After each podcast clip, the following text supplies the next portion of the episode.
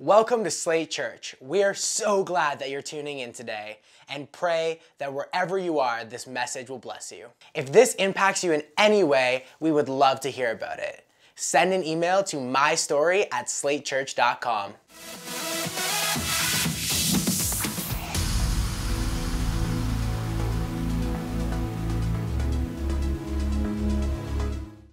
It's great. It's great. Are you enjoying the November? We're headed into the Christmas season. Oh, the best time of year. Really the most wonderful time of the year. It truly is. Tomorrow, if you haven't seen the forecast, I'm just going to give you the heads up, like five to ten centimeters of snow throughout the day. So if your snow tires are not on, this is like adulting full tilt. If your snow tires aren't on, get them on, okay? This is what's on top of my mind. This is what's happening in my life right now. But but we're ready for it, right? We're feeling good. Get your shovels out. It's going to be great. I love it when it snows before Christmas because then it really feels like Christmas. That's when the Christmas music actually fits. You're, you're like, this makes sense to me that it's actually Christmas time with the snow. It's wonderful. Embrace it. Let's love it. We'll complain about it in February. But for now, we're going to celebrate it and post about it on Instagram and all those good things. Does that sound good? Awesome. All right, well, I'm going to jump right in today. Uh, I'm going to be I'm going to be reading from Joshua. Joshua is in the Old Testament. It's right after Deuteronomy, and we're going to be starting in chapter one, verse one. And if you've got your Bible digitally on your phone, you can go to the New Living Translation. That's an extra little bonus for having it on your phone. You know, the the, the real physical copy, like this is good. This is Luke's Bible because I didn't bring my Bible. Mine's on my computer. It's good, but you can actually choose your version on your phone. So I'm, I, I lean that way. But it's also going to be on the screen behind me, so that's all going to be great. Joshua chapter one, starting in verse one. Here we go. After the death of Moses, the Lord's servant, the Lord spoke to Joshua, son of Nun, Moses' assistant, and said this, Moses, my servant, is dead. Therefore, the time has come for you to lead these people, the Israelites, across the Jordan River into the land I am giving them. I promise you what I promised Moses. Wherever you set your foot, you will be on land I have given you. From the Negev wilderness in the south to the Lebanon mountains in the north, from the Euphrates River in the east to the Mediterranean Sea in the west, including all the land of the Hittites. No one will be able to stand against you as long as you live, for I will be with you as I was with Moses. I will not fail you or abandon you. Be strong and courageous, for you are the one who will lead these people to possess all the land I swore to their ancestors I would give them. Be strong and very courageous. Be careful to obey all the instructions Moses gave you. Do not deviate from them, turning either to the right or to the left. Then you will be successful in everything you do. Study this book of instruction continually. Meditate on it day and night, so you will be sure to obey everything written in it. Only then will you prosper and succeed in all you do. This is my command. Be strong and courageous. Do not be afraid or discouraged, for the Lord your God is with you wherever you go. Let's pray. Jesus, I, I thank you that we get to be here, that we get to gather together and worship you and look to you. And I pray that you would speak through me this evening, God, uh, in a powerful way, Lord. Do what only you can do. In your name, amen. Amen. Well, this week we had a, a, an exciting week in our house. Uh, little Theo, our middle child, uh, our only boy, only son, he turned two years old on Thursday. And it's just wild to think about that. We we ended up on that day, every year we go to the Royal Winter Fair, and we ended up going on his birthday. And now Kenzie's like, wow, I, I can't wait to see what's coming for my birthday. If this is now the standard, so I think we made a mistake with that. But we had a great day. We had a great day celebrating. And yesterday, we had a whole bunch of family over and kind of got everyone together, put up the Paw Patrol balloons, pulled out the table, like the Paw Patrol tablecloth. That was the theme of the birthday. It was a lot of Paw Patrol, a lot of Paw Patrol gifts. That's the, the fun part. He moved into a big boy bed and all of these things, all this crazy stuff that happens when kids turn two, I guess.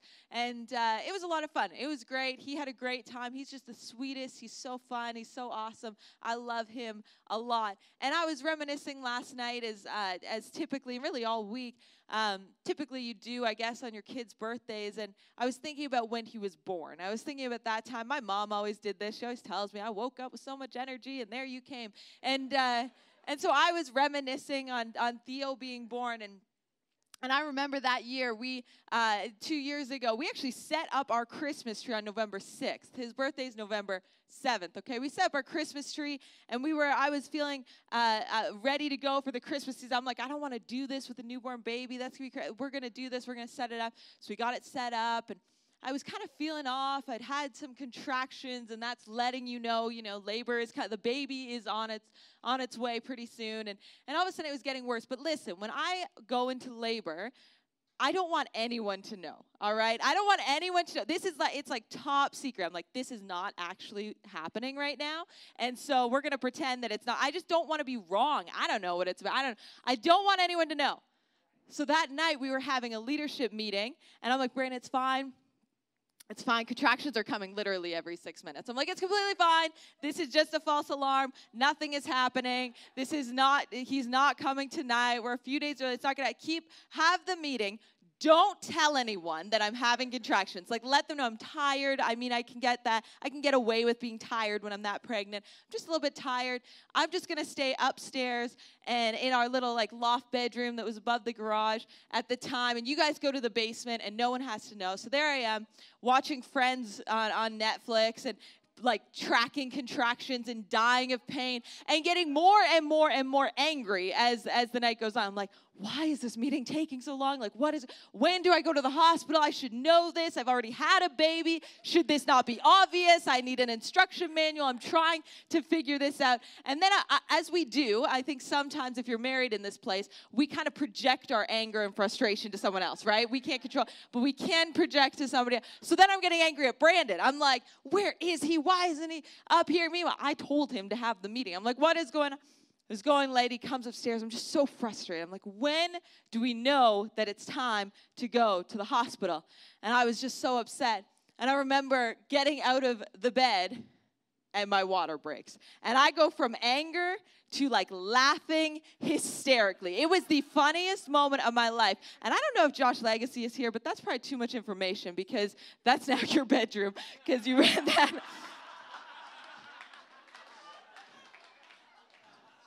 Rent that house from us now.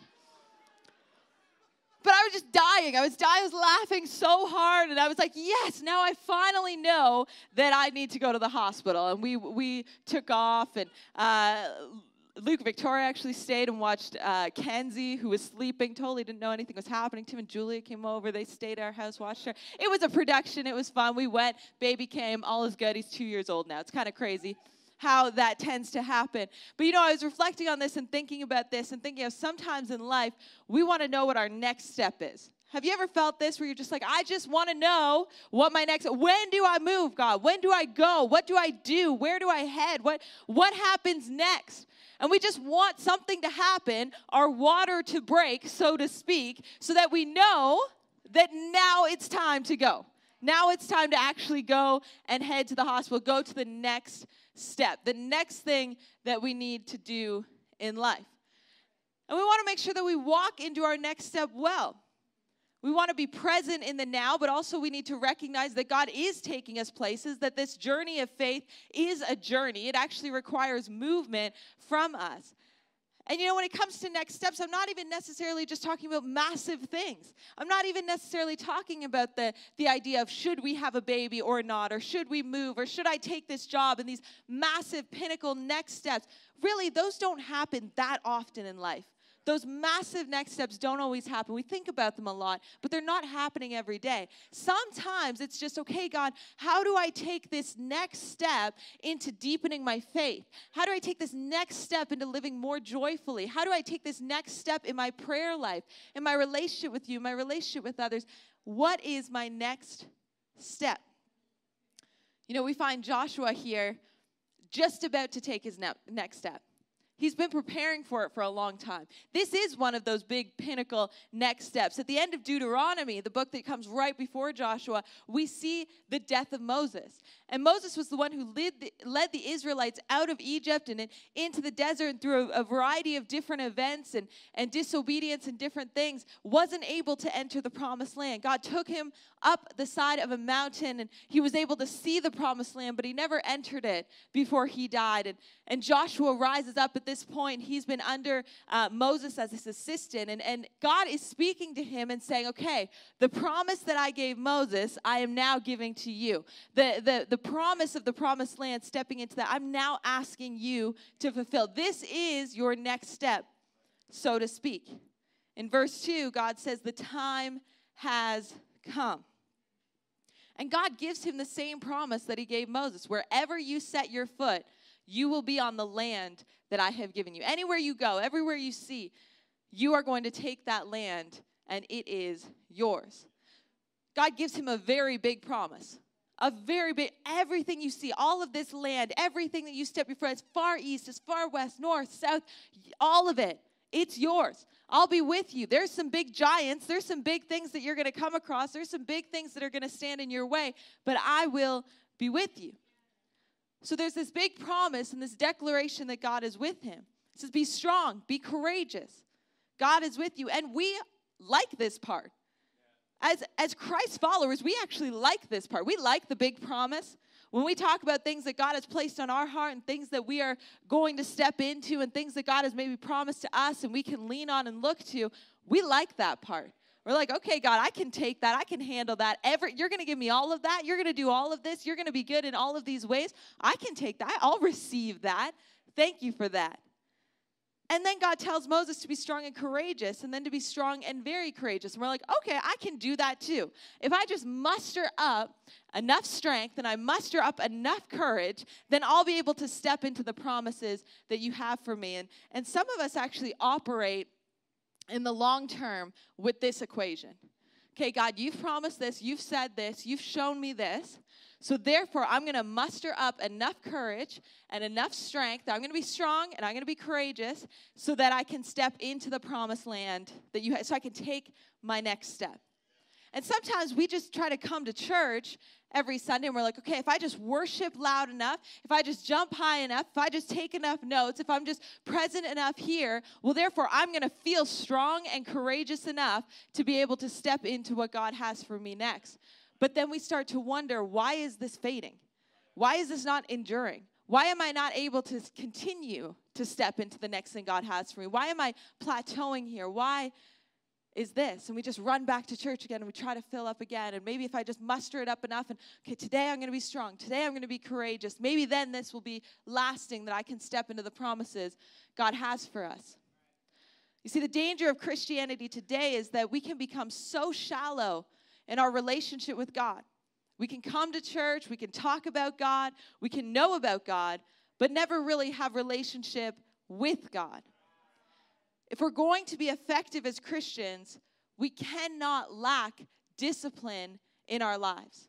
We can't lack discipline. And if you're taking notes this evening, you can write down this title. It's The Depth of Discipline.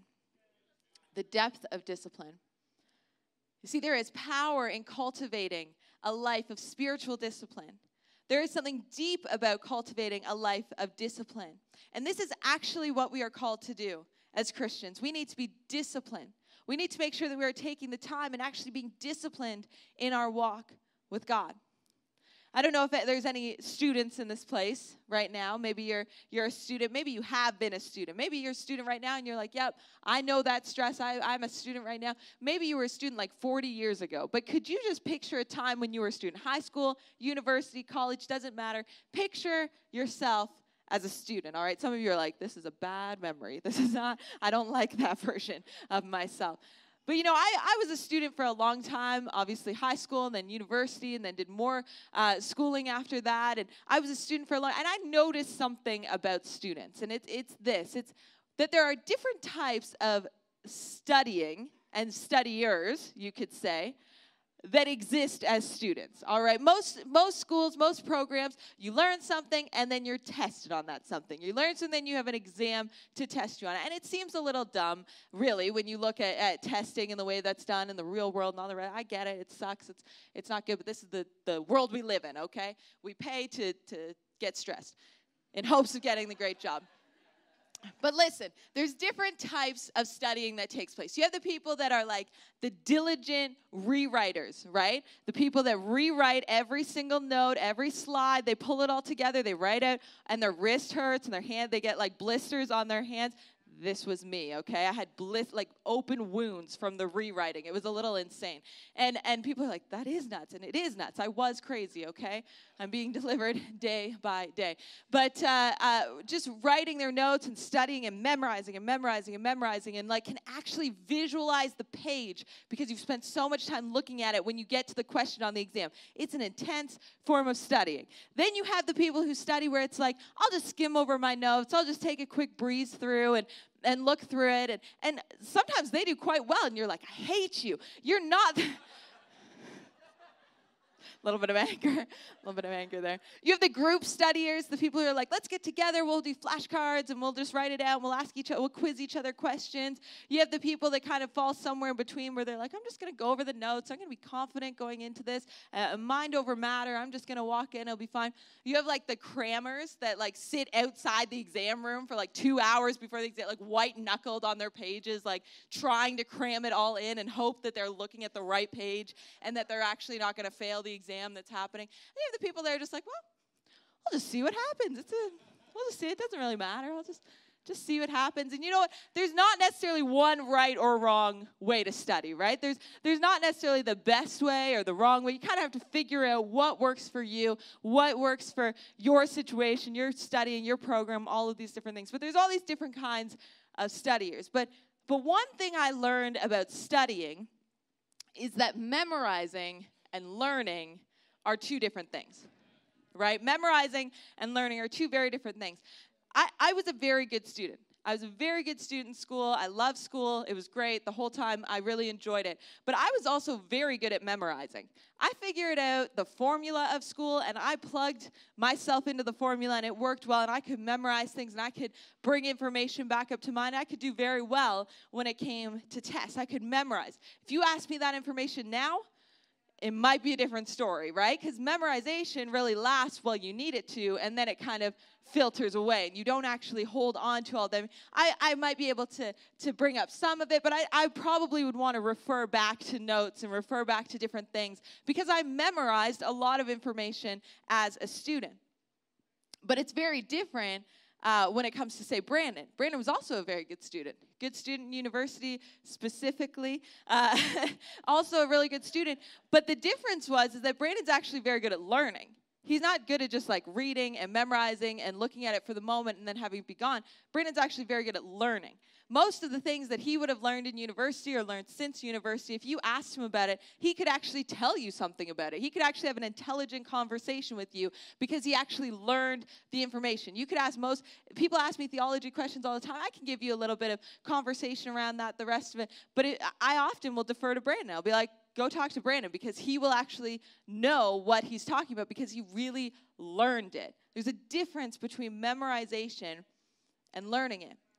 And if we're going to cultivate discipline in our lives as Christians, one of the disciplines we need to cultivate is the discipline of study, of good studying, of true learning, deep learning. We need to discipline ourselves in the act of study if we are going to be prepared to take the next step as believers. In verse seven and eight of Joshua chapter one, it says, be careful to obey all the instructions Moses gave you. Study this book of instructions continually. Meditate it day and night.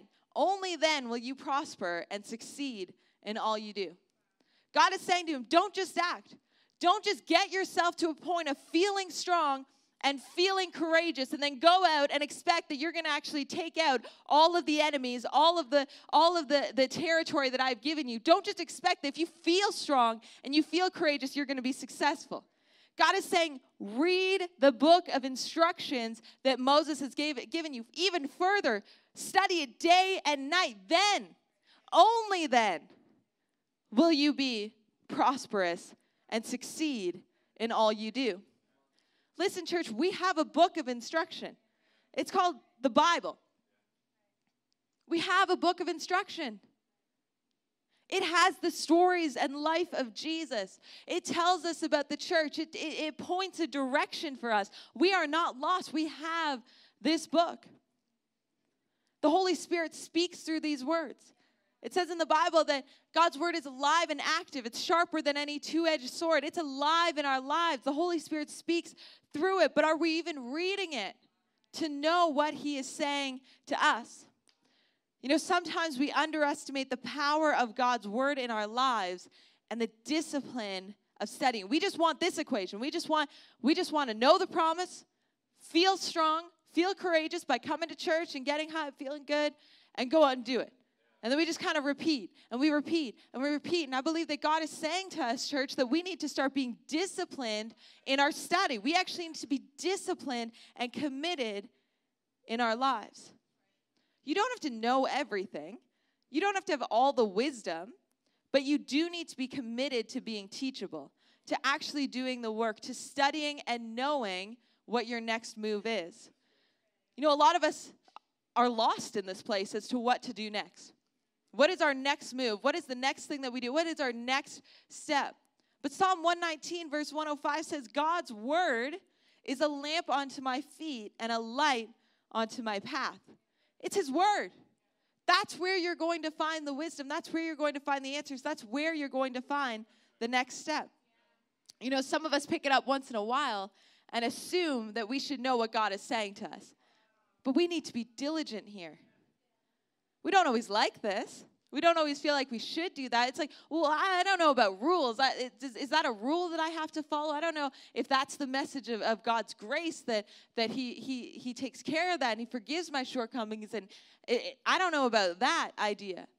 But listen, Joshua didn't have to read the book. He didn't have to read the instructions. He didn't have to meditate on it. He didn't have to have that as part of his life. But God said, only then will you prosper. I have this promise for you, but only if you actually are disciplined and study will you prosper. Some of us are like, why aren't I prospering, God? Are you reading? Are you disciplined? Are you seeking God's wisdom? Are you hearing from him through his word? Only then. C S Lewis says, we come to scripture not to learn a subject, but to steep ourselves in a person. We need to understand, if we're going to live like Christ, we need to understand who Christ is. We need to understand who he is and his character. We need to sit in who God is, who Jesus is, what he's done for us. This is where revelation is going to come, in the discipline of Scripture. But there's another discipline that we need to have in our lives. In verse six, it says, you are the one who will lead these people to possess all the land I swore to their ancestors I would give them. You know, we need the discipline of study, but we also need the discipline of action. You are the one who will lead these people. We need to be diligent in listening to God to know what he has asked us to do. Here God is saying to Joshua, okay, here you go. You've spent time in training. You know the plan. You are going to now step into action and go into the promised land. I'm not expecting you just to sit outside the promised land and study the word. I actually need you to go in to the promised land and actually lead these people. We need to act as Christians. It's not enough to come to church, to study the word, to just go on about our lives, being consumed with just what is happening and what's coming up at any given time. We need to actually see what God is asking us to do. What is God asking you to do? Dallas Willard says this, the general human failing is to want what is right and important, but at the same time, not to commit to the kind of life that will produce the action we know to be right and the condition we want to enjoy. This is the feature of human character that explains why the road to hell is paved with good intentions. We intend what is right, but we avoid the life that would make it a reality. We need to have the discipline of action. Studying with no output is actually a means to an end. You know, a few months ago, we got um, gym memberships at, at, uh, with Brandon and I, Luke Victoria with church. We got some gym memberships, and we're like, we're going to get healthy. I'm like, I'm doing this. I'm going to. But with the gym membership came a fitness consultation. And what this basically is, is an opportunity to meet with a personal trainer. It's like, great, personal training, this is great. It's really an opportunity for them to, like, sell personal training to you, right? Like, they want you to get the, the package. And this is great for some people. This is wonderful. This is not great for me. This is not great for my bank account, the idea of personal training. But I was like, I am going to go to this fitness consultation, just see what they have to say. I'm like, what could I pull? What little tidbits could I get out of this that's going to help my health and fitness overall? So I went to this fitness consultation, met this person. I was like, okay, great.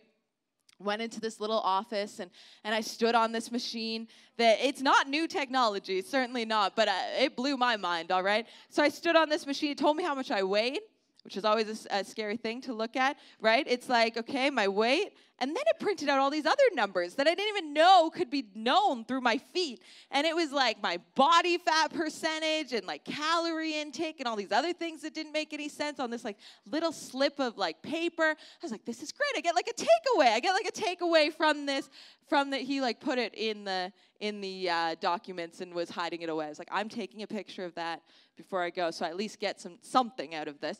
Uh, but we sat there, so I went on this machine, and then I sat down, and he asked me a lot of questions. He's like, how is your food? Do you like this? What do you do for working out? What are all of your goals? And he's just writing it down. I was the most interesting person in the world there. He was just writing everything down. I felt like I had had like a therapy session with this personal trainer. I'm like, this this is everything about me. This is everything that you need to know. And we talked through some things, and we were going through it and all the rest of it. And he showed me all the packages of personal training and the different options and the things. I'm like, oh, this is nice. This is great. I didn't know I needed this, but now I, I think I might need this. And, and, and looking through, and I was totally caught up in it and whatever. And he said, all right, now we're going to go out there and actually like do a fitness, like do a workout routine. And that's where everything kind of changes, right? I think everyone remembers my step story a few weeks ago, whatever. But that went, it went fine. It was good. It wasn't too challenging and all the rest of it. But, but listen, I could sit in that room for hours with that personal trainer. I could sign up for the package. I could come to see him three times a week, and I could sit in that room and talk to him. I could stand up on that scale for, for days on end. I could chat about my fitness goals. I could talk about my uh, nutrition plan. I could go through every single package that was there. I could talk to other people at the gym. I could be like, come on in here. Check out this package. Check out this fitness thing. Why don't you stand on the scale, and we could have a great old merry time, and it would be wonderful. But nothing would change. Nothing would actually change because I'm not actually doing anything. I'm sitting in a room talking about fitness. I'm sitting in a room talking about nutrition, but I actually have to take the step out of the office and onto the big floor and, and actually like move ropes with my arms if I'm going to change anything. Like that's what has to happen. We actually have to act. There is a discipline of action if we're going to see actual change. It's not enough just to come to church. It's not enough just to receive the promise. It's not enough just to get hyped up. It's not enough just to feel strong and courageous. We actually need a discipline of saying, I'm intentionally going to act in my life if I'm actually going to see what God has for me come to fruition. Joshua needed to lead the people into the promised land. He was called to lead. But listen, it is so important that we don't have the discipline of action without the discipline of study. And on the flip side, it is so important that we don't have the discipline of study without the discipline of action. You see, on one side of the scale over here, where we just have the discipline of study, what we find is something called obese Christianity. It's just this constant intaking of information. Maybe you're studying a lot of theology lately, reading a lot of theologians and different philosophers and different books, and maybe you have podcasts going, or you're learning from some great people, or maybe you're in school for this and you're just taking it in. You're listening to sermons. You, you're coming to every single service. You're worshiping. You are spending time with God. You are reading your word. You are so disciplined and so diligent, but really you're over here just getting fat. Because you're just consuming without actually acting it out. You have the discipline of study, but you don't have the discipline of action. You're just an obese Christian. On the other side of the scale, we have something that is called being skinny fat. being skinny fat. This is the side of it where you have the discipline of action. On the outside, you are actually looking great. You are serving at church. You are doing things for your community. You are loving people around you. You know everybody's birthday. You call them on their birthday. You are so great at acting it out. But on the inside, your organs are actually failing you because you are skinny fat. You actually look great on the outside, but your organs are failing you on the inside because you don't even know your identity in Christ. And over here, when the difficulty arises, when disaster strikes, when you find yourself in the crisis, you're going, God, I, do you even exist? Why am I doing all of this? I have no revelation of who you are, who I am in you. Either end of this spectrum is a dangerous place to live, and yet so often we do this. We need the discipline of study, and we need the discipline of action. But we also need a third discipline, and this is the discipline of trust. The discipline of trust. You know, God is saying to Joshua that he is going to take a lot of land, but with that comes defeating a lot of giants. In verse five, God asks Joshua to trust him. He says, I will not fail you or abandon you. I will not fail you or abandon you. And basically that's God saying, will you trust me? Will you trust that I will not fail you? Will you trust that I will not abandon you? There are giants across this whole land. There are armies that are bigger than yours. There are situations you are going to face that don't look so good on the outside. You're going to go in and you might feel afraid. You might feel uncertain. You might be doubting. But will you trust me, Joshua, when I tell you that I will not fail you and I will not abandon you? That's not always an easy thing to do. There's a decision point where Joshua has to jump in with both feet and start leading millions of people to a destination that God has promised. This is a massive act of trust. And I wonder today, do you know that God is with you? He wasn't just with Joshua as he set out to take on the promised land. It's not an instance in Scripture where we just need to look at the context and be like, okay, well, God was with Joshua there, but, you know, you feel very distant from me, God, here in my situation, the twenty-first century, so that must have just been for Joshua and not for me, and we start to count ourselves out. This is not an instance in Scripture that's contextual to this point. This is a promise that we can hold on to as Christ followers. Psalm one forty-five, eighteen to nineteen says, the Lord is close to all who call on him. Yes, to all who call on him in truth, he grants the desires of those who fear him. He hears their cries for help and rescues them. You're not counted out of that. God is with you. Doesn't matter your situation. It doesn't matter where you've been. It doesn't matter what you've done. God is still with you. He cry, He goes to those who cry to him. Matthew one, twenty-two to twenty-three. We're reading in Scripture where, where Mary has found out she's pregnant, and she's told Joseph, and he's like, whoa, I don't really get that. It, do, it doesn't really make sense. I mean, like, we haven't slept together, so I don't know how this is possible. And, and an angel has come to Joseph in a dream and said, what she said is true. She hasn't cheated on you. You don't need to break up with her. You don't. Go with her. It is the Savior of the world. That's the truth. And it says this, all of this occurred to fulfill the Lord's message through his prophet. Look, the virgin will conceive a child. She will give birth to a son, and they will call him Emmanuel, which means God with us. You see, God is with us.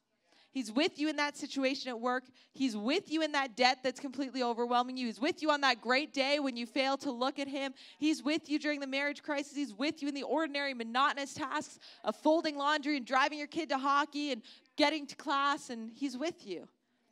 But are we going to trust him? That's where our choice comes in. You see, God has chosen us. He has chosen to outwork his plan of redemption through humanity, ordinary people like you and I. He has chosen to build his church. He has chosen to be with us, but will we choose him? Will we choose the discipline of trust? Even when the next step looks too big or too scary or too uncertain, even when you don't know every single detail. Hello, anyone? Even when you would feel much more comfortable just staying in seven nights a week and just watching whatever on T V or or doing whatever and uh, because you're stressed out and you're tired from not being able to say no to anyone around you, are you willing to say yes to Jesus at all costs, under any circumstances, and trust that he will be with you, just as he was with Joshua, just as he promises he will be? We need to discipline ourselves to actually trust God. And as we do that, we will begin to be able to point to areas of our lives where he is at work, where we can see him evidenced, and then trust grows. You see, trust is something that's actually built. Trust is built. And we have a rock where we can build our trust on, that we can build our lives on. But how do we build it? You know, Matthew seven twenty-four says this, anyone who listens to my teaching and follows it is wise, like a person who builds a house on a solid rock. Though the rain comes in torrents and the floodwaters rise and the winds beat against that house, it won't collapse because it's built on bedrock. Now look at this. Just watch this. We need the discipline of study. Anyone who listens to my teaching, the discipline of study. We need the discipline of action and follows it. Anyone who listens to my teaching, we need to study it. Anyone who follows it, we need to actually act. We need to actually follow. Build. That's how we build our trust. They build their house on a solid rock. We need to make sure that we are studying. We need to make sure that we are acting. But we also need to make sure that we are building our trust. And recognize that when we build on Christ, we actually have the ability to trust him fully. It's a solid place. Yes, winds are going to come. Yes, trouble is going to come. Yes, difficulty is going to come. But we are building it on a solid rock. And the more we do this, the more trust is built. You might not be able to trust anybody. You might have had trust shattered in your life. You might be in a position where trust is one of the hardest things for you to actually act out on. But the more we look in Scripture, the more we study, the more we follow his teachings, the more we see that God is actually faithful, that he doesn't fall apart, that he doesn't fail us like other people do, that he doesn't fail us and leave us and, and throw us to the side and break our confidence and all of these things. He's faithful. We can see it through many other people, so we don't need to count ourselves out of that. God has a plan and a purpose for you, but it's through this discipline of study, it's through this discipline of action that we're able to actually have the discipline of trust and build it on the rock, which is Jesus Christ. See, if we're going to be effective as Christians, we cannot lack discipline. Know yourself. Talk to God about this. It's not about setting a standard of what this looks like. It might mean five minutes of reading your Bible every day. It mean one verse a day. It might mean doing a, a more intense Bible study. It might mean joining a team and actually acting that out and, and maybe actually going to that Connect group that you're signed up for. It might look like that, that that's your next action. It might be something way more than that. Talk to God about it. Ask him. It's not about a prescription, but it's actually about having this top of mind. And out of discipline is where depth happens. This is how we love God and love others the way we're called to. I just want to show you this really practically here as we close right now. And I love when the keys come up. I love the, the piano. I love the keys. How long have you been playing? How many years? That's a long time. Ten years. And would you say that you, you've practiced, you put some hours in to being able to do it? Yeah, yeah, I bet. I bet more than what that nod actually actually brings up. It sounds good. It sets an atmosphere in this place. That's why we actually have keys come up. It actually allows us, it's not just because it's nice. It is nice. Nice to have you up here. It's kind of lonely a minute ago. It's kind of nice that you're here with me. But it's it's not just for that. It's actually to bring us back as we close a message. It's to bring us back in this space to actually allow us to be present and open to what God is saying to our hearts, to bring us back from thinking about dinner next week or whatever might our, our minds might wander to, and actually say, okay, God, like, what are you saying to me? What's happening right now? And actually sets uh, a space and atmosphere. It's great. I love it. But I wonder, you know, I I I did play piano a little bit growing up, uh, a couple of years of piano lessons. So I wonder, you know, if I come back here, I'm just going to take over for a second, if that's okay. I'll, I'll go here. That looks like the middle. That feels good. And, uh, you know, I know a couple of little songs. Like,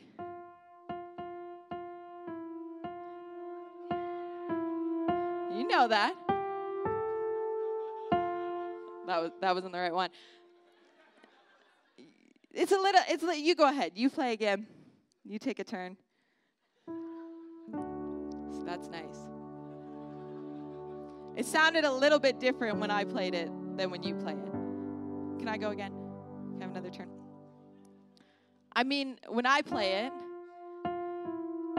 it sounds good, but it sounds very different. It sounds very, can we agree on that? It sounds a little bit hollow. When I play it, it doesn't sound as filled out. It's not really the same atmosphere at all when I'm playing it compared to when Scott's playing it. It's a, it's a totally different thing. Now you go ahead and play it again.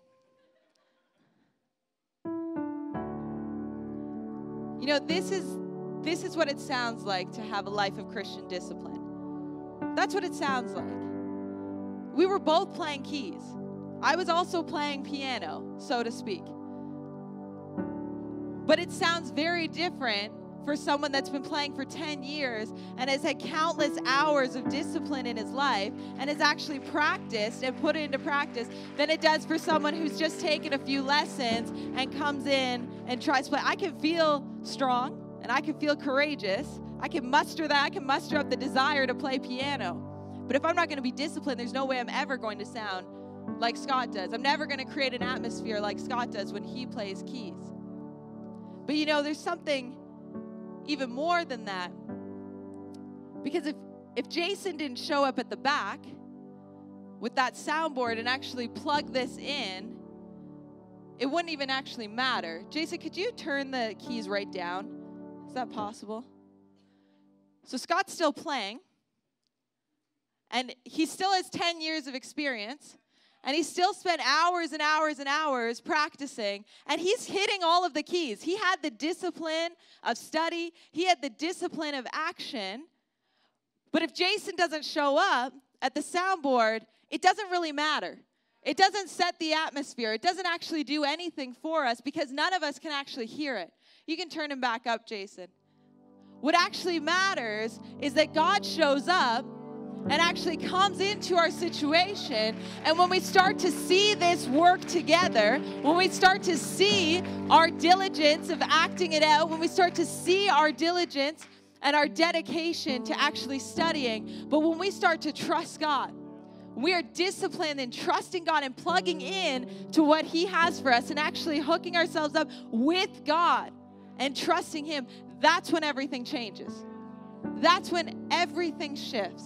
That's when we actually can take the next step into what God has for us and the plans that He has for us, whether they are massive things in this place, which they might be, or whether they are very small things of going, how can I pray more? What does it look like to actually be full of gratitude instead of complaining? What does it? It's the discipline of actually studying, the discipline of acting, but then the discipline of trusting God. Let's stand in this. Thank you for watching. Again, if you were impacted by this message in any way, send an email to my story at slate church dot com. You can also visit slate church dot com and fill out one of our online connect cards. We would love to see you in person at one of our Sunday services. As well, you can stay connected with us by following us at Slate Church on Facebook, Twitter, and Instagram.